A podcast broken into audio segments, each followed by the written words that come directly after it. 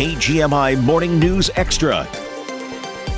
Well, back in school, I think you remember this uh, mnemonic from your early adolescent days the three R's reading, writing, and no politics. Wait a second, that's not how it goes. CBS's Deborah Rodriguez, though, has more on that.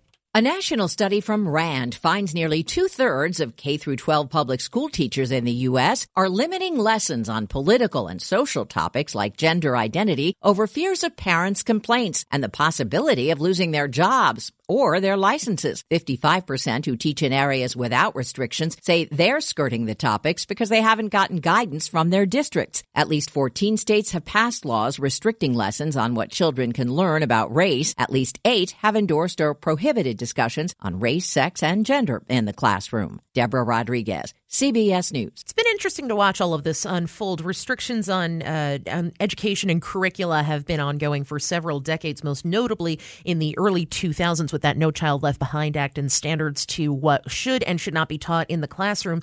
But yeah, this this doesn't surprise me, especially in those states where the laws are in effect to restrict the uh, the teaching of some of these topics.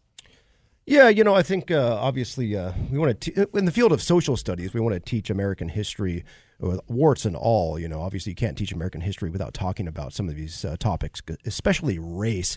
But I think the elephant in the room here are these issues like critical race theory, intersectionality, anti-racism, which a lot of folks on the left need to be reminded of. It these are uh, theoretical concepts, uh, sociological concepts that are not set in stone hard truths at this point.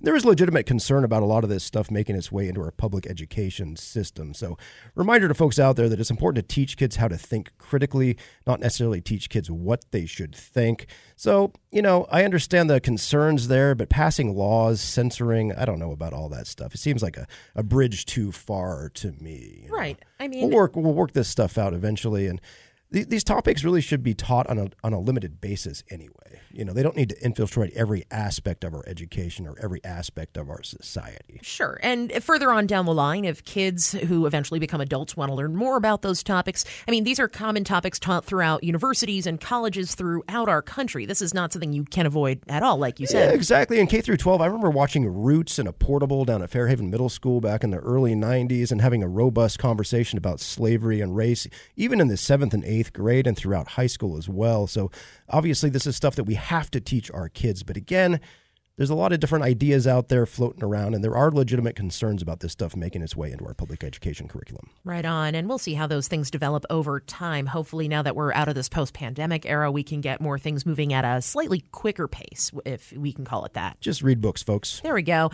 And a new study on the topic of reading more. New studies found that exercise is up to twice as effective as antidepressants that when it comes to treating depression. CBS's Vicki Barker. The study found people taking antidepressants alone without therapy saw their symptoms improve by just 26%. Yoga was as effective as cognitive behavioral therapy, each producing a moderate improvement of around 55%. But walking or jogging without any other intervention improved symptoms by a whopping 63%. Vicki Barker, CBS News, London. For the sake of full transparency here, I'll be honest with you. I've been struggling with depression for pretty much my entire life, and trying to get out and move is one of the hardest things for me to do, even though I know it is so much more effective and my mood gets so much better if I just move around a little bit, take a 15 minute walk, or do anything of that nature.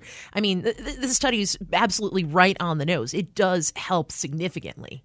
Yeah, I'm right there with you, Dianna. And on the our, this last topic we were talking about, when I'm exercising, hiking, biking, I do a lot of my best thinking. Yes. I think that's a big part of it too. It's not just about that exercise and, and staying healthy, but it's a moment to to really think about things, you know. So, yeah, do as much exercising as you possibly can. Uh, hopefully the weather will turn for us here shortly. We can start getting back out there on those trails and whatnot. We'll see what happens. there we go. More on the weather in about two minutes here on KGMI. But first, sports, more movement coming up next.